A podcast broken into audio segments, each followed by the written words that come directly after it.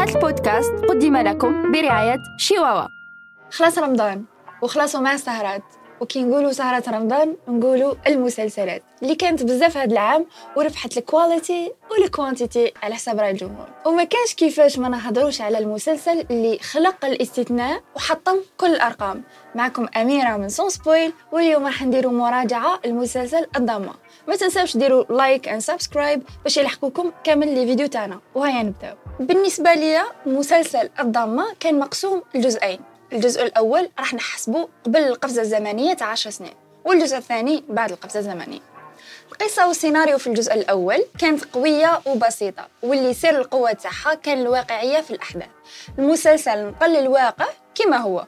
الحوار كان بلغة بسيطة لغة الأحياء الشعبية تاع العاصمة حتى النايمين والبلاصه اللي تورناو فيها باب الواد. واللي تدور فيه الحرب بين الأحياء والاستهلاك وتجارة المخدرات والضياع تاع الأطفال. المسلسل نقل كل المشاكل اللي كانت موجودة ولا اللي موجودة حقيقة في الأحياء الشعبية.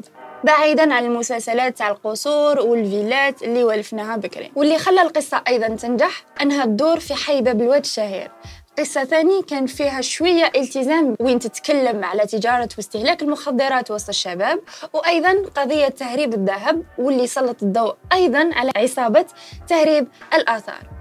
ونفكركم باللي السيناريو هو للكاتبة سارة برتيما واللي عودت الجمهور على الأعمال المميزة تاعها واللي هي نفسها اللي كتبت سيناريو مسلسل الخاوة وأيضا سيتكوم تاع تيموشا واللي في زوج حققوا نجاح كبير في الأعوام اللي فاتوا. الحاجة اللي عجبتني ثاني في مسلسل الضامة هو ال casting ال casting تاع المسلسل كان هايل وكل ممثل كان في بلاصتو خاصة الشخصيات الرئيسية كيما ريما تاكوشت اللي لعبت دور الحورية مصطفى العريبي اللي لعب دور علام والأطفال اللي كان أدائهم رائع بزاف. والاكتشاف في المسلسل كان كريمو دراجي اللي جسد دور رضا خو, خو علام.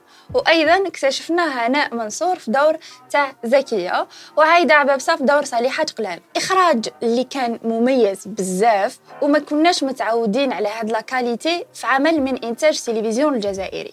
المخرج يحيى مزاحم المعروف بجودة أعماله. وشفنا ثاني الناقد السينمائي خليل حنون اللي كتب على العمل وعجبه بزاف. بالإخراج وال casting شفنا ثاني تسلسل الأحداث بين الحلقة والحلقة. المخرج ركز على التفاصيل الصغيرة حتى كان باين باللي راح تصرى القفزة الزمنية اللي شفناها. شفنا الديكور واللبسة والطوموبيلات وحتى التليفونات اللي كانوا يستعملوهم في هذاك الوقت. كامل اللي بانوا باللي الأحداث راهم يدوروا في سنوات 2010 حتى 2013 تقييمي لهذا الجزء من المسلسل هو 8 من 10 الجزء الثاني تاع الضمة يبدأ مور القفزة الزمنية تاع 10 سنين. وين نشوفوهم بدلوا الأطفال وجابوا ممثلين واحد في بلاصتهم باغ كونطخ عانيت بزاف باش نفهم واش قاعد يصرى. حسيت باللي كاين فيديو الأحداث ما ولاتش متسلسلة. مثلا كي نشوف حلقة وتخلص الحلقة اللي موراها ما نقدرش نفهم واش صرا. بعد اللقطة هذيك يعني اللقطة تاع الحلقة اللي فاتت. tellement يصوتيو directement ال siècle جديد.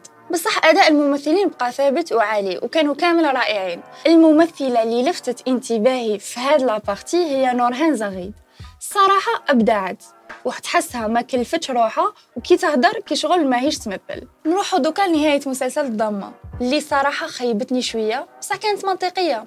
الضمة اللي ياكل بزاف هو اللي يربح. وهذه هي لعبة الحياة. تقييمي للجزء الثاني تاع الضمة هو ستة من عشرة. الضمة حقق نجاح غير مسبوق في تاريخ الدراما الجزائرية. وين تجاوزت المشاهدات تاعو في يوتيوب برك أكثر من 130 مليون مشاهدة. وفتح باب للمواهب جديدة باش تقدم لنا أعمال أخرى إن شاء الله أفضل في المستقبل القريب. وصلنا نهاية الفيديو. ما تنساوش تبارطاجيوه مع أصحابكم وتقولوا لنا في التعليقات وش رأيكم في الضمة. وإذا تحبوا نزيدو نديرو لكم ريفيوز على مسلسلات وأفلام أخرى اكتبوا لنا في التعليقات. سلام! هذا البودكاست قدم لكم برعاية شيواوا.